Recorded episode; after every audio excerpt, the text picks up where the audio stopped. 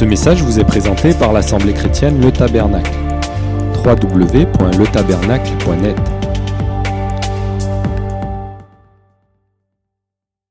On pourrait mettre une étiquette sur Jésus en disant que c'était un non violent.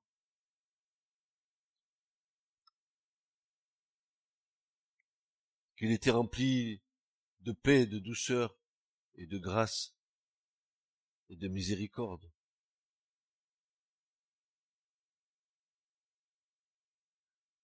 Dans, notre christianisme et dans notre foi, nous avons, nous avons, certains ont, découvert un aspect du Christ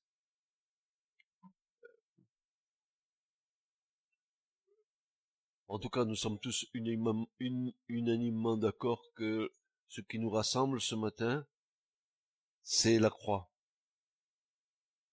N'y a pas autre chose que ça qui nous rassemble ce matin ici. Pourtant, Jésus a dit des choses qui, qui devraient nous interpeller et qu'on s'attend pas à voir dans la bouche du Seigneur.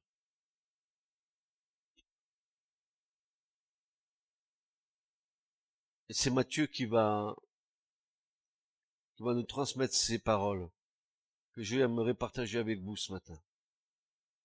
Nous trouvons ces paroles dans Matthieu 11 et verset 12.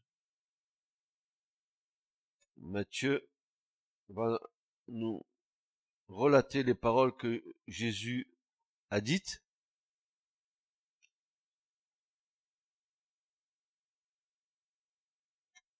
Voici ces paroles. Mais depuis les jours de Jean le baptiseur, c'est-à-dire Jean-Baptiste, jusqu'à maintenant, le royaume des cieux, par violence, et les violents le ravissent. Car tous les prophètes et la loi ont prophétisé jusqu'à Jean. Jean le Baptiste. Et si vous voulez le comprendre, c'est lui qui est l'Élie qui devait venir. Et voici que Jésus rajoute quelque chose qui devrait nous interpeller. Il va dire ceci que celui qui a des oreilles pour entendre, entende. Est-ce qu'il nous prend pour des sourds? Est-ce qu'on n'a pas entendu ce qu'il vient de nous dire?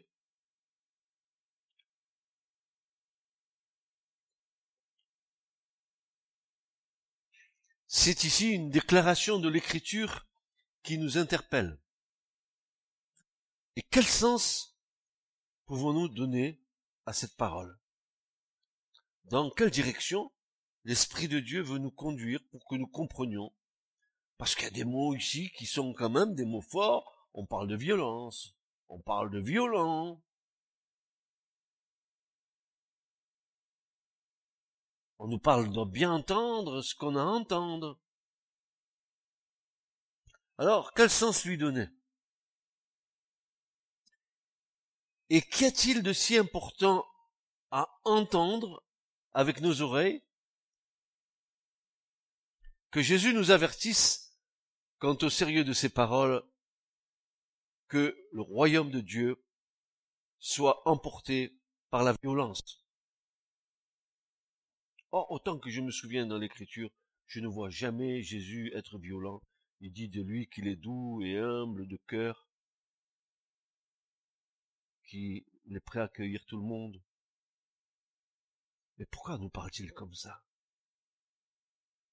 Est-ce qu'il nous parle de nous engager dans un combat entre nation contre nation Est-ce que de quoi veut-il nous parler le Seigneur? En nous disant que c'est euh, les violents qui s'emparent du royaume.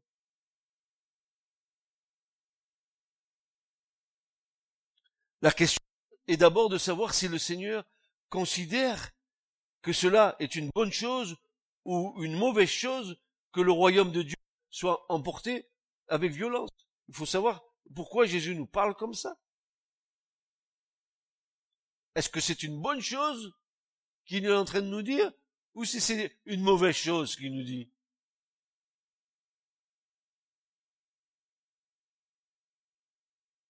Alors, pratiquement ce passage-là que nous venons de lire,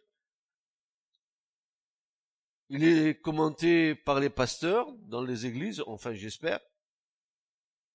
Les théologiens peut-être aussi se penchent sur ce passage. Et c'est une bonne chose. Et quand ils font la synthèse de tout ça, de ce verset, ils pensent en général que c'est une bonne chose, en effet, et qu'en effet, il nous faut faire preuve de vigueur, d'abnégation, de force pour entrer dans le royaume de Dieu, qu'il faut, d'une certaine manière, se faire violence en s'arrachant à sa vie ancienne pour accéder à la vie nouvelle. Voilà. C'est pas que je vais me bagarrer avec ceux qui sont dans la rue. C'est pas que je vais me bagarrer avec la Syrie. C'est pas que je vais me bagarrer avec, euh, avec François Hollande, c'est que je vais me bagarrer avec moi-même.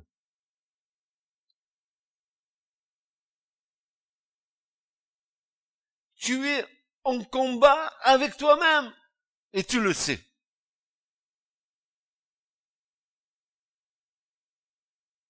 Et tu le sais.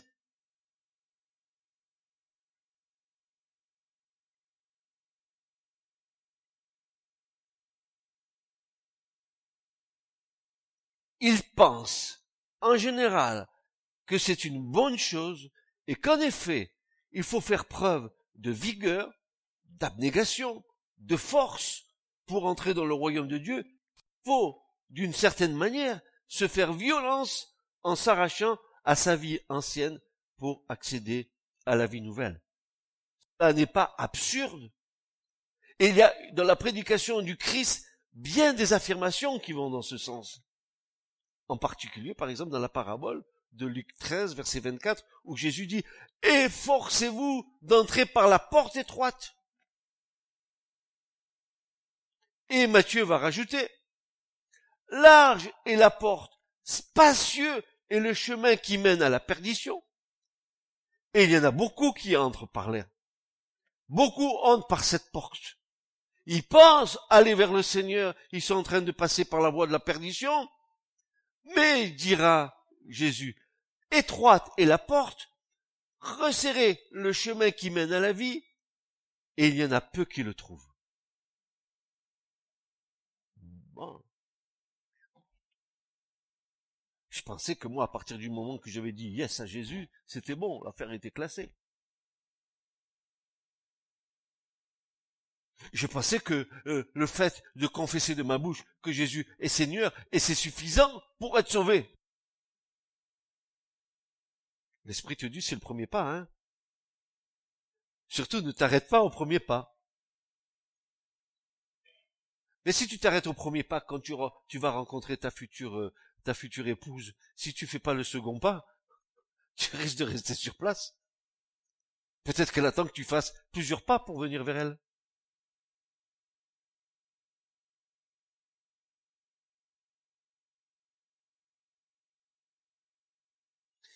Il est donc vrai qu'il a l'idée que l'entrée dans le royaume de Dieu n'est pas chose facile. Elle doit être l'objet d'un combat même. Alors, par exemple, dans Luc 13, 24, quand Luc dit efforcez-vous d'entrer par la porte étroite, le mot qui est là, le mot efforcez, c'est sa signification exacte, c'est le mot lutter.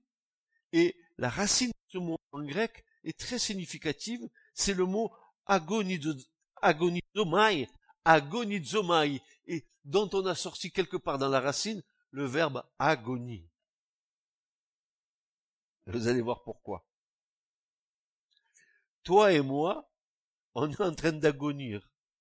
Pourtant, tu vois, comme je suis vivant, je marche, je souris, je saute, mais je suis en train d'agonir. Quel paradoxe, hein entre la vie et la mort.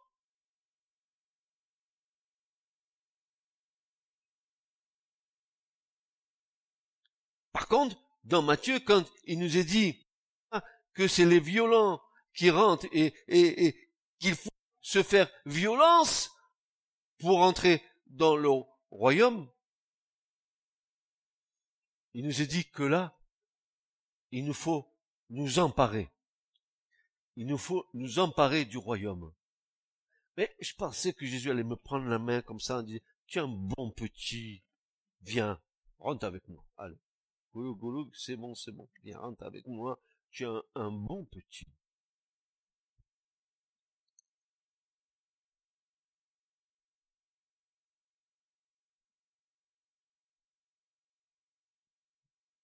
Je vous ai dit ce matin que la foi, elle est dans une dynamique.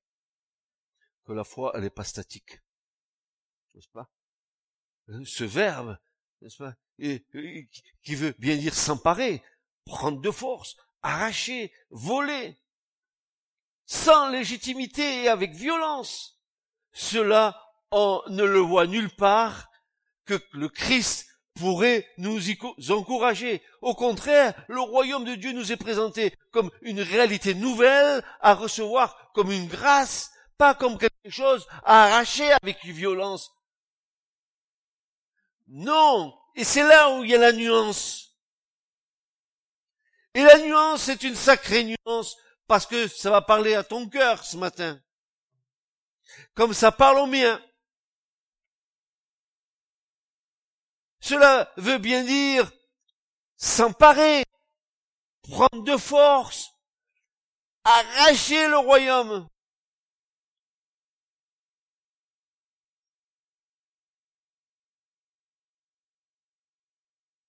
Paul ira dans le même sens plusieurs fois avec en particulier ces paroles qu'il a écrites à, à Tite. Et aussi à son fils Timothée en lui disant combat le bon combat de la foi. Est-ce à dire que tu es en train de faire un pugilat? Mais, mais pourquoi, pourquoi les apôtres nous incitent à cela? Pourquoi Jésus nous dit ce matin que celui qui a des oreilles pour entendre, qu'il entende Si nous voulons comprendre, nous devons entendre. Efforcez-vous. Faites tous vos efforts. Alors, écoutez-moi bien. Écoutez-moi bien. Je fais pas mes efforts avec la puissance de ma chair. Parce que ça serait un échec total de vouloir me transformer moi-même. C'est un échec. La seule chose qui peut me transformer, c'est le Saint-Esprit qui agit en moi.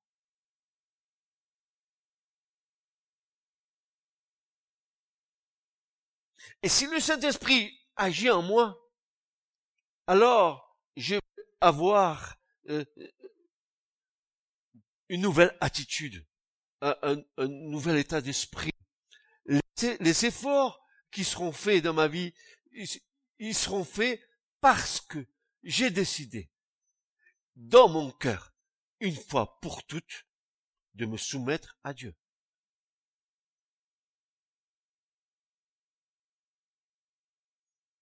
Combat le bon combat de la foi, dira Paul à Timothée, 1 Timothée 6, 12. Combat le bon combat de la foi, saisis la vie éternelle à laquelle tu as été appelé et pour laquelle tu as fait une belle confession en présence de grands nombres de témoins. Ou encore, comme Paul va dire aux Corinthiens en 1 Corinthiens 9, verset 24, ne savez-vous pas que ceux qui courent dans le stade courent tous, mais qu'un seul remporte le prix? Courez de manière à le remporter. Tous ceux qui combattent s'imposent toutes sortes d'abstinence, et le font pour obtenir une couronne corruptible. Mais nous, faisons-le pour une couronne incorruptible. Moi donc, je cours, non pas comme à l'aventure, je frappe, non pas comme battant l'air, mais je traite, mais je traite durement mon, je le tiens assujetti de peur d'être moi-même rejeté après avoir prêché aux autres.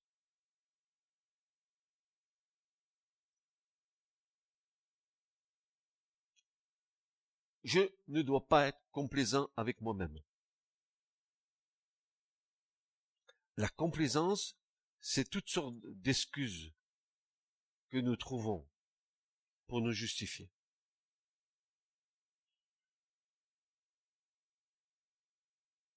Plusieurs passages dans la parole de Dieu nous introduisent dans cette notion de s'efforcer, d'user de violence.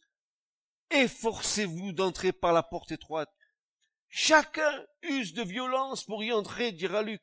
Le royaume de Dieu des cieux est forcé, et ce sont les violents qui s'en emparent.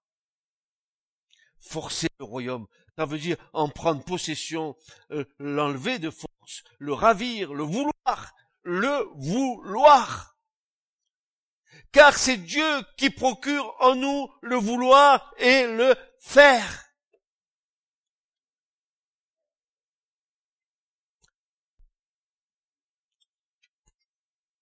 Que celui qui a des oreilles pour entendre, qu'il entende.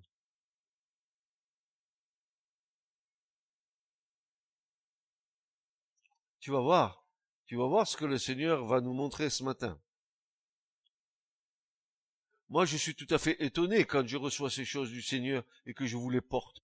Parce que je me trouve inclus dedans. Parce que ce que je reçois, c'est d'une telle vérité que je, dis, mais oui, Seigneur, comment, comment faire autrement?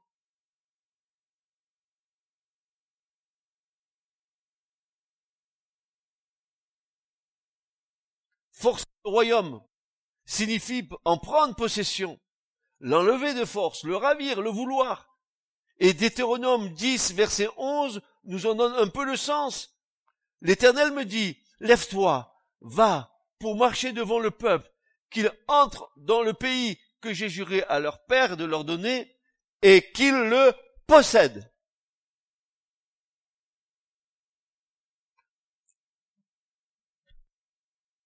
Qu'est-ce que ça veut dire? Faut que tu possèdes ta vie avec l'aide de l'Esprit.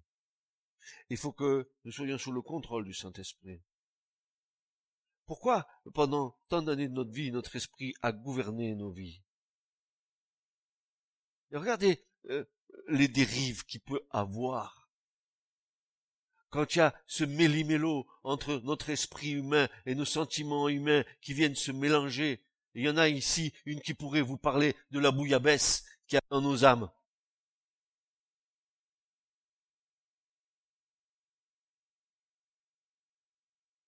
Ce méli-mélo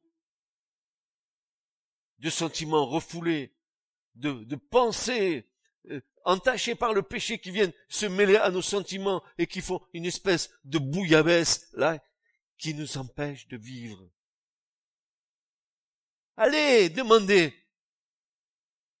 Demandez, vous avez une psychologue ici, demandez-lui. Comment sont les gens?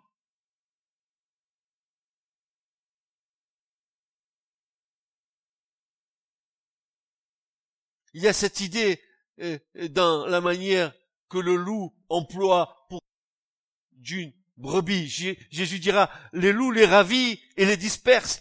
C'est comme ça. Le royaume de Dieu est ravi. Par qui? Par ceux qui se font violence dans leur vie avec l'aide du Saint-Esprit. Nous allons en parler. Nous allons en parler.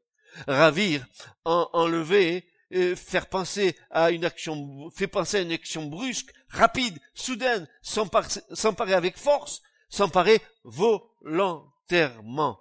L'idée serait alors qu'avant Jean le Baptiste, les hommes étaient dans la promesse, mais qu'avec la venue de Jean, le royaume de Dieu est arrivé, et qu'on s'approche donc des temps ultimes. Dès que Jésus est arrivé, les temps ultimes ont commencé, puisque l'Écriture nous dit, dans Hébreu chapitre 1 verset 1, que Dieu, autrefois, ayant parlé à nos pères par les prophètes, dans les derniers temps, je vous parle des dans les derniers temps, nous a parlé par son Fils qu'il a établi héritier sur toutes choses, par lesquelles il a créé les mondes.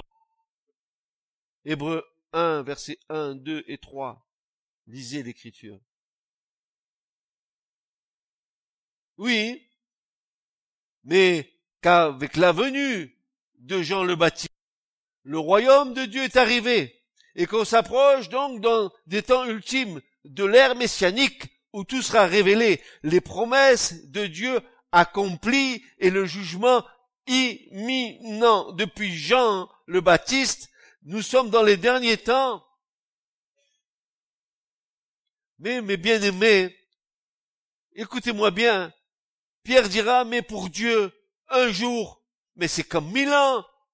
Ne vous inquiétez pas, les choses vont arriver. Vous trouvez que c'est long, mais Dieu use de patience afin qu'aucun ne se perde et que tous parviennent à la connaissance du Fils de Dieu.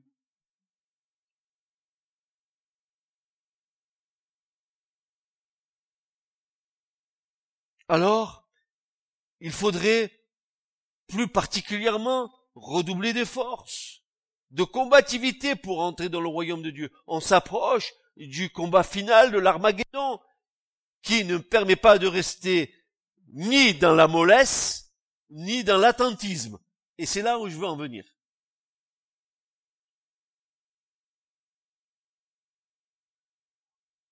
Je répète, l'idée serait qu'avant Jean le Baptiste, les hommes, ils étaient dans la promesse de Dieu. Mais qu'avec la venue de Jean, le royaume de Dieu est arrivé. Voici l'agneau de Dieu qui ôte le péché du monde. Le royaume de Dieu est arrivé. Et qu'on s'approche donc des temps ultimes. Dernier temps, Dieu nous a parlé par son Fils. De l'heure messianique où tout sera révélé. Les promesses de Dieu accomplies et le jugement est imminent. Imminent. Il faudrait alors plus particulièrement redoubler de force, de combativité pour entrer dans le royaume de Dieu. On s'approche du combat final de l'Armageddon qui ne permet pas de rester ni dans la mollesse ni dans l'attentisme. Voici ici le combat dévoilé qui va nous amener à nous faire violence pour rentrer dans le royaume de Dieu et le combat qui est dévoilé, c'est la mollesse et l'attentisme. La mollesse des enfants de Dieu et l'attentisme des enfants de Dieu. Quel danger! Quel danger! La mollesse. Quelle sorte de mollesse? Oh, j'ai des forces pour faire les choses que j'ai envie de faire. Et j'ai mis toutes mes forces. Je me fatigue même. Et je trouve que c'est une bonne fatigue. Et quand tu es devant la face de Dieu, est-ce que tu y mets les mêmes forces pour trouver la présence de Dieu que tu les mets pour faire tes trucs du, du monde. La mollesse d'une foi qui s'arrange. Les compromis du moi qui n'est pas entièrement mort et qui dirige encore nos vies alors que nous faisons profession, profession de suivre le Seigneur. Cette mollesse qui nous amène à nous arranger avec nous-mêmes en ayant des apparences de piété, mais en ayant nié ce qui en fait la force. Une mollesse, une espèce de farnienne spirituelle de la chaise longue spirituelle. Je suis bien avec Jésus. Le confort d'une fausse assurance. Le confort d'une fausse assurance, d'une foi vidée de toute substance. Un leurre de soi-même qui nous entraîne dans une séduction. Un peu de ci, un peu de ça, mais pas un engagement total. Une, une espèce de mixture égo-religieuse. Moi et la religion, ensemble. Alors je fais ma petite, ma petite tambouille. Masterchef. spirituelle. Je me fais ma foi. Un peu de ci, un peu de ça. C'est moi qui ai la recette, c'est pas Dieu, quoi. C'est moi qui fais. C'est moi. Je décide encore pour Dieu ce que Dieu doit faire pour moi, c'est moi qui le décide.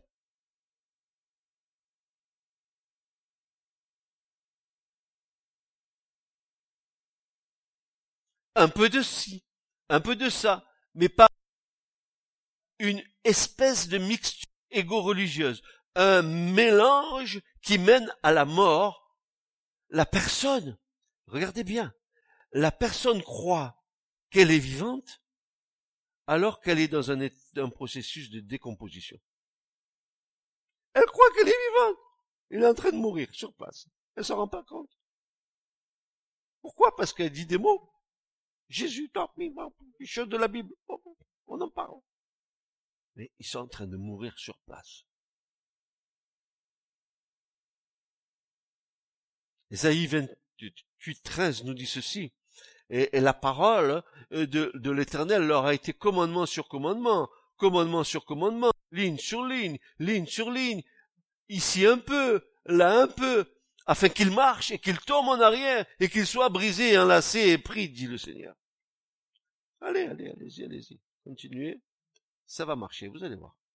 Bonne solution.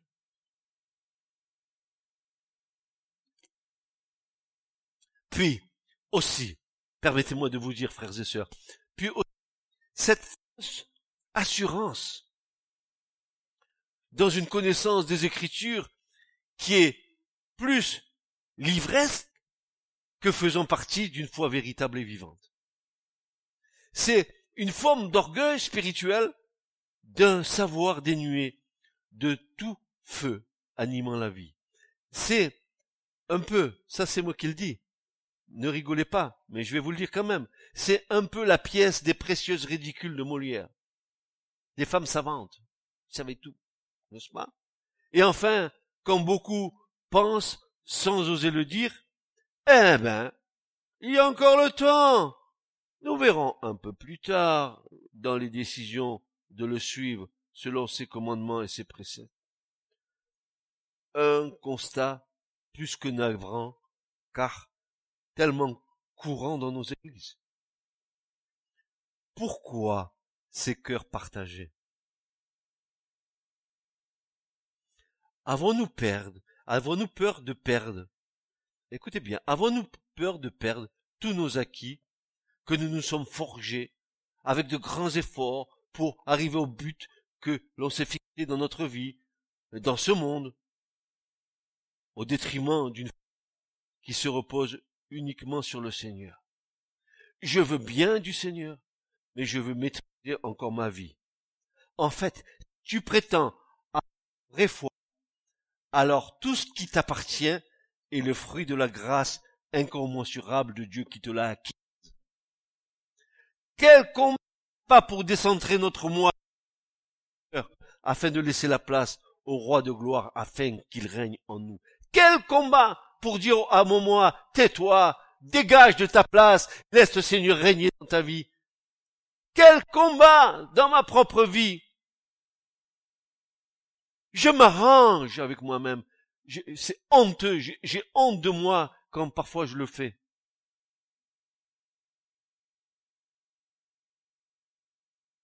A des excuses, t'en veux des excuses, on est fort avec les excuses et les chapelets d'excuses.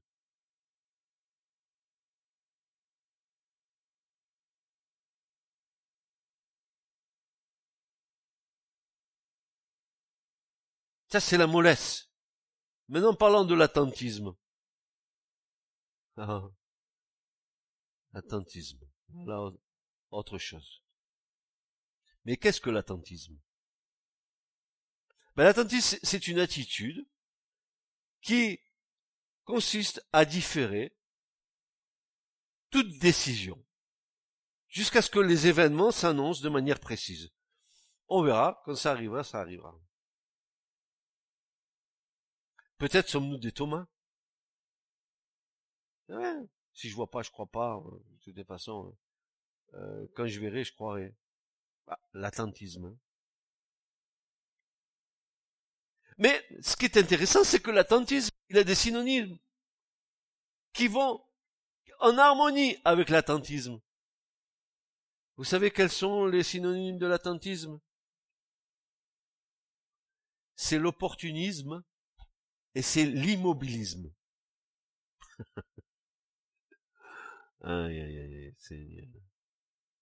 Qu'est-ce que c'est euh, euh, le, dynamisme Le dynamisme en grec, c'est c'est la puissance, c'est la dynamite, c'est euh, c'est je suis bouillant, je bon, non non non non. Peut-être bien que oui, peut-être bien que non. Nous verrons. J'ai le temps. Non non non non non non non. Moi je suis jeune.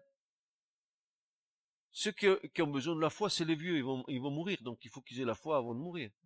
Nous on a le temps. Et les vieux ils disent les jeunes, ils ont besoin de la foi. Ping-pong. Ping-pong. L'immobilisme est toute attitude d'attente indéfinie et passive. Je suis neutre. Je ne m'engage pas. Et je, je mets là, excusez-moi, ne rigolez pas. Ça, c'est, c'est, mon humour personnel. Hein. Je suis neutre. Je ne m'engage pas. Je suis donc un Suisse spirituel. Je suis dans une neutralité. peut-être que oui, eh, eh, peut-être bien que non.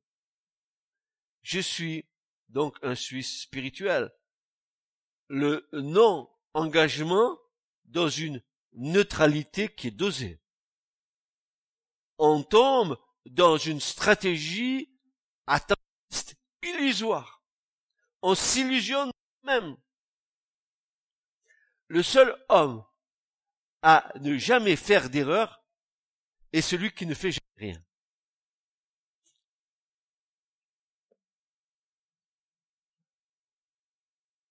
C'est pas la palisse qui dit ça. Hein.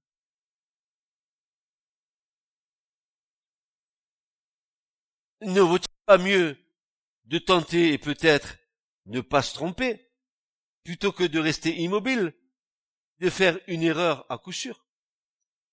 Quant à la foi, elle ne peut se satisfaire ni d'immobilisme, ni de l'attentisme, ni de l'opportunisme, elle doit être active et dynamique.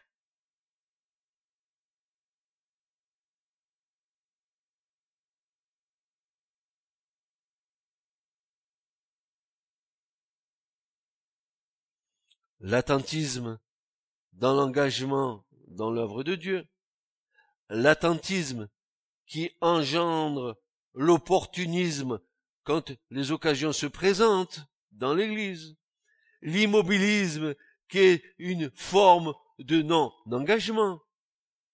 Est-ce que nous nous retrouvons dans l'une de ces formes dans nos vies? Je suis persuadé profondément persuadé que c'est un engagement de tout notre être, de tout ton cœur, de toute ta force, de toute ta pensée. N'est-ce pas le premier commandement de Dieu?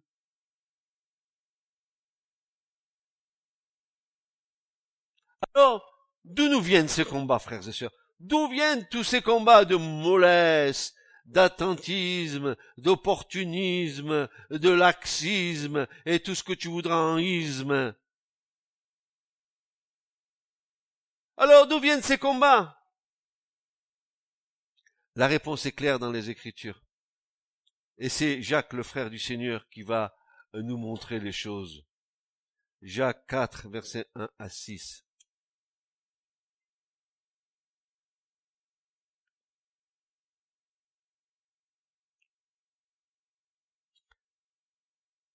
Brave Jacques.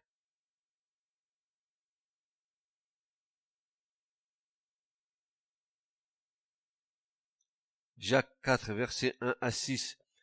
Jacques va commencer le verset en nous disant, mais, oh mes frères, d'où viennent les guerres et, d'où les, batailles parmi vous? Ben, pas se placer sur le plan physique. Hein, regardez ce qu'il dit tout de suite après. N'est-ce pas de cela, de vos voluptés qui combattent dans vos membres?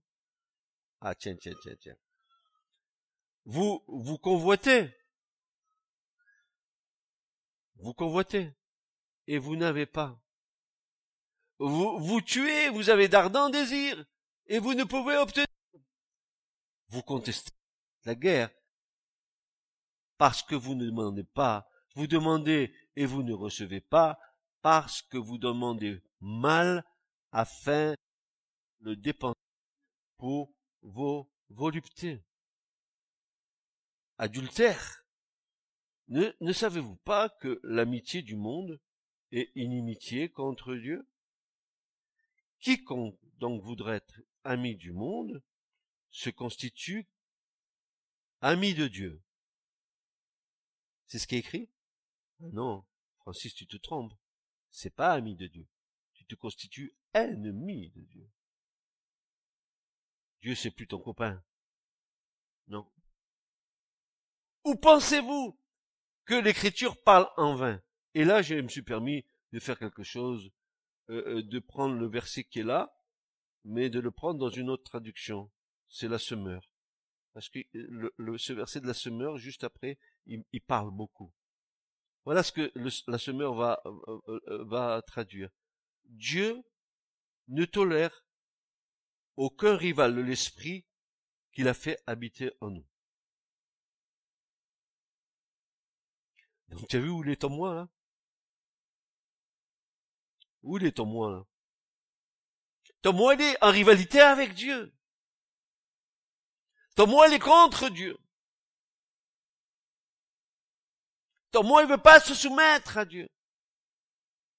Ou alors il veut bien se soumettre, mais à condition que encore je puisse quelque part le gouverner, le diriger avec l'assentiment peut-être de Dieu et mon assentiment propre. Mais non, mais non, mais non, mais non. Dieu ne tolère aucun rival de l'esprit qu'il a fait habiter en nous. Mais il donne une plus grande grâce. Mais il donne une plus grande grâce. C'est pourquoi il dit Dieu résiste aux orgueilleux, mais il donne la grâce aux humbles. Voici la clé de la victoire pour entrer dans le royaume de Dieu. Voilà la clé. Prends-le ce verset, mets-le au-dessus de ta tête de lit dans ta chambre, mets-le sur le linteau de tes maisons, mets-le sur le linteau de ton cœur, mets-le sur le linteau de l'église et dis après, après Paul, ce n'est plus moi qui vis, mais c'est Christ qui vit en moi.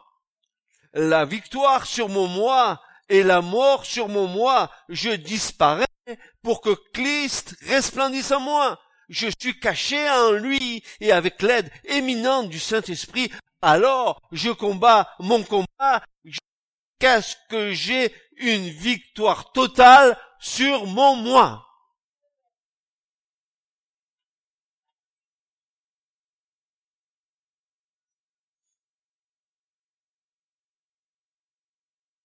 Alors, je ne parais plus. Je suis ce que je suis. Et ce que je suis, je le suis par la grâce de Dieu. Et sa grâce envers moi n'a pas été vaine, dira Paul. 1 Corinthiens 15, 10.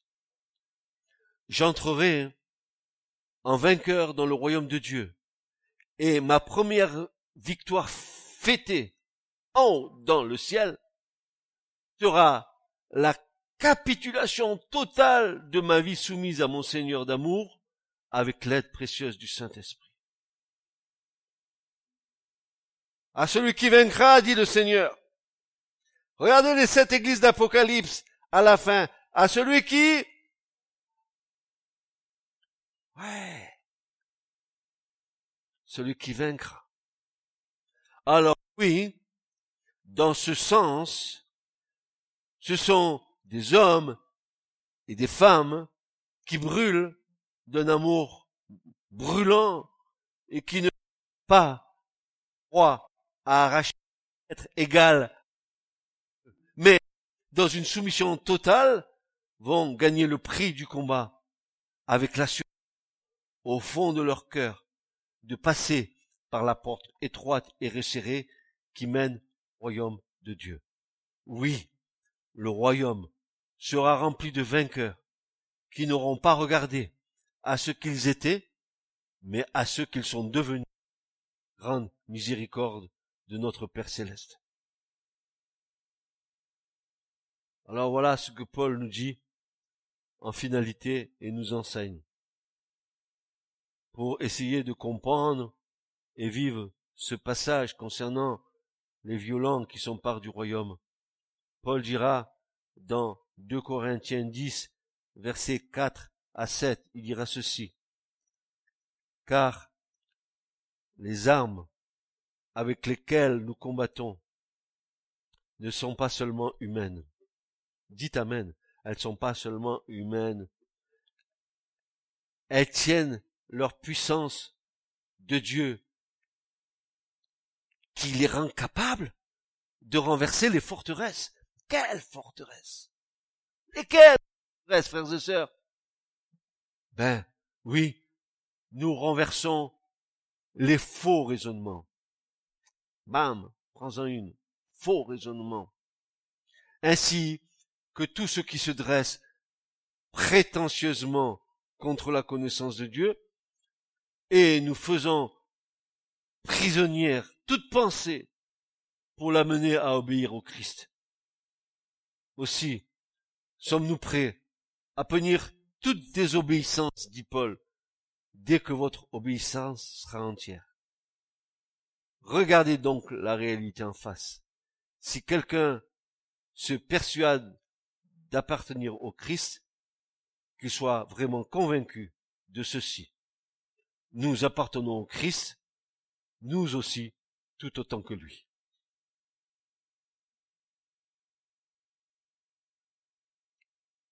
Et en finalité, je vous dis ceci, mes bien-aimés. Ne pas lutter, c'est déjà être vaincu. Mais l'Écriture nous appelle à résister et à, vaincre. Hébreu 12.4, pour terminer, nous dit ceci. Et c'est là où est notre combat.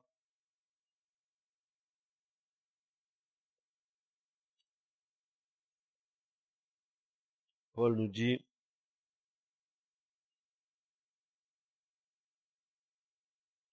vous n'avez pas encore résisté jusqu'au sang en combattant contre le péché. Et vous avez oublié l'exhortation qui s'adresse à vous comme à des fils, mon fils, ma fille. Ne méprise pas la discipline du Seigneur et ne perds pas courage quand tu es repris par lui. Car celui que le Seigneur aime, il le discipline et il fouette tout fils qu'il agrée. Vous endurez comme discipline des peines, Dieu agit envers vous comme envers des enfants, car qui est le fils que le Père ne discipline pas Mais si vous êtes sans la discipline à laquelle tous participent, alors vous êtes des bâtards et non pas des fils. De plus, nous avons eu des pères de notre chair pour nous discipliner et nous les avons respectés.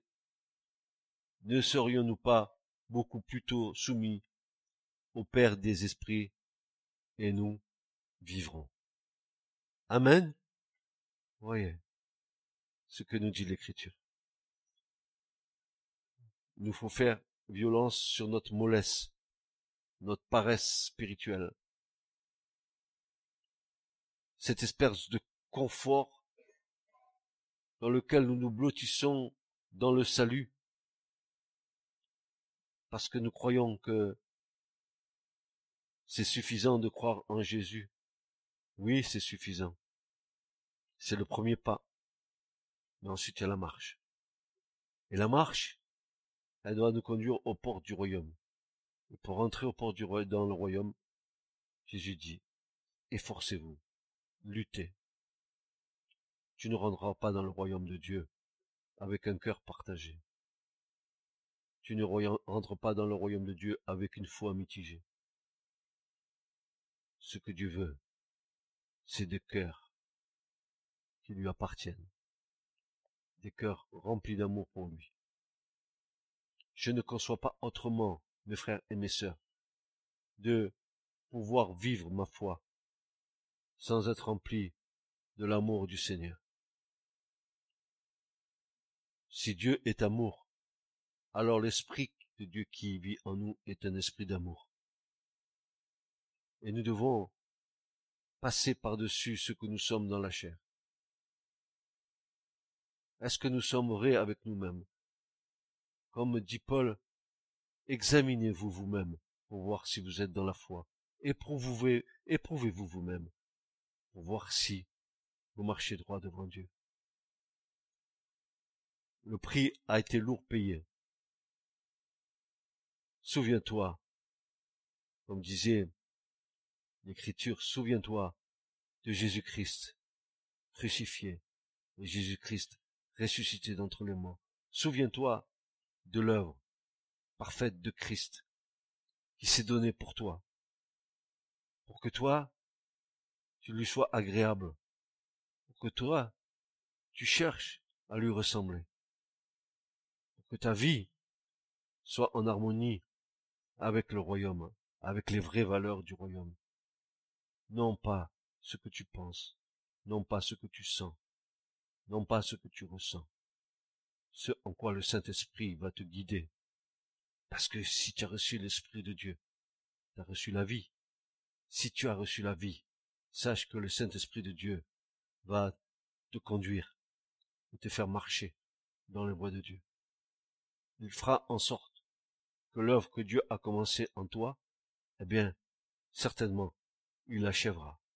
Et si tu as des combats, c'est pas souvent dit, oh, j'ai des combats, oh, c'est le diable, oh, c'est ci, oh, c'est mi, oh, c'est l'autre, c'est jamais moi. Mais regarde bien. Regarde vrai sur toi. Regarde d'où viennent tes combats. Que Dieu vous bénisse. Mais je vous dis, sortez de la mollesse. Sortez de l'attentisme. Sortez de l'opportunisme. Sortez de l'immobilisme. Euh, sortez de vos pantoufles.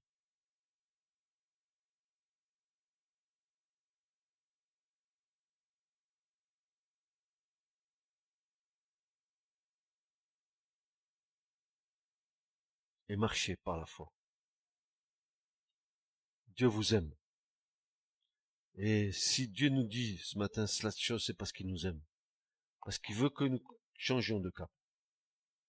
Non, non, le salut c'est sérieux.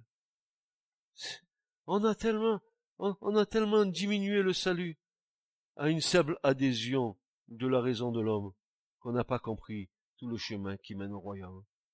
Vous avez vu, au départ c'est large, c'est large quand tu viens à Jésus. Il a les bras grands ouverts. Et au fur et à mesure que tu marches, mon pauvre, les bras se resserrent comme ça. Le chemin devient étroit, étroit, étroit, étroit. Oui, parce que le royaume de Dieu, il n'est pas le royaume des hommes. La porte est étroite et resserrée. Et alors, peu y entre. Ça veut dire quoi?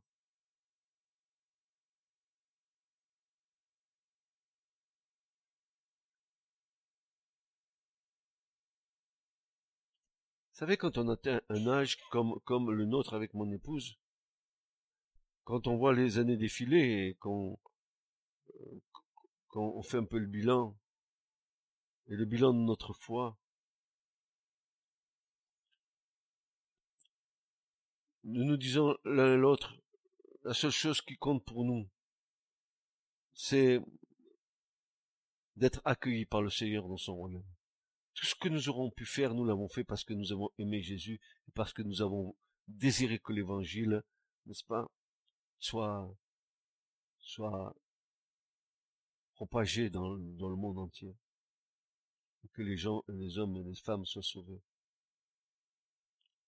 Je disais à mon épouse hier, j'ai dit, regarde, tu vois là, ici, il y a un match de foot là.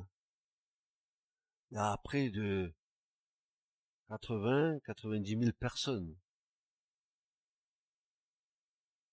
Et ma famille dit, oh là là, que de monde, ça serait bien si, si on pouvait annoncer l'évangile à autant de personnes. Et j'ai dit à mon épouse, tu vois, chérie, là, ici, c'est pas un stade pour nous qu'il faut, c'est cinq stades. Parce que ça fera 500 000 personnes. Je lui ai dit, tu sais combien que le Seigneur a permis que nous touchions de personnes avec les messages du petit tabernacle, moins que rien là? On est bientôt, hein, n'est-ce pas? On est, ma sœur, on est en route vers les 500 000 téléchargements. Un demi million de personnes dans le monde qui ont écouté nos messages ici.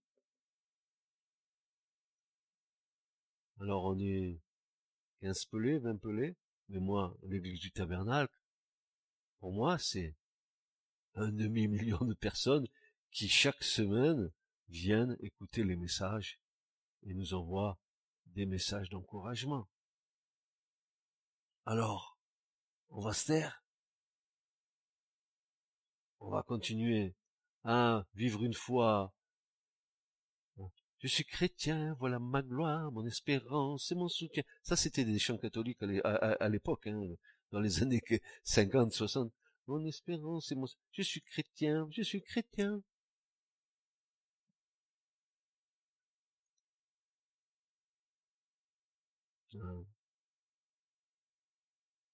Je suis enfant de Dieu. Je suis né de Dieu. Je suis participant de la nature divine. Je suis une nouvelle création. Christ vit en moi. Christ est dans mon cœur. Christ règne et l'Esprit de Dieu. L'Esprit de Dieu, lui, il n'est pas d'accord pour qu'il y ait quelque chose d'autre que lui dans mon cœur. Et plus je lui laisse la place, et plus il m'enrichit, plus il me fait grandir, plus il me donne de connaître mon Seigneur et mon Sauveur. Quel amour pour Jésus. Quel amour pour Jésus. Et, tu, sais, hein, mon frère, ma soeur, plus tu grandis dans la foi, et plus tu deviens insensé, plus tu aimes de plus en plus Jésus. Peut-être que tu, tu arriveras un jour de dire comme Paul, ah, je suis fou de Christ, l'amour du Seigneur me presse de toutes parts. Le jour on arrivera à ça, alors, tu peux dire qu'il vit en toi tu peux dire que rien ne pourra te séparer de lui, ni la mort, ni la vie, ni les anges, ni les hommes, ni l'épée, ni la nudité. Rien, rien ne pourra nous séparer de l'amour de Dieu qui nous a été manifesté dans le Christ. Amen. Et vous êtes de cela, si du moins vous persévérez jusqu'au bout. Amen. Ce message vous a été présenté par l'Assemblée chrétienne Le Tabernacle. www.letabernacle.net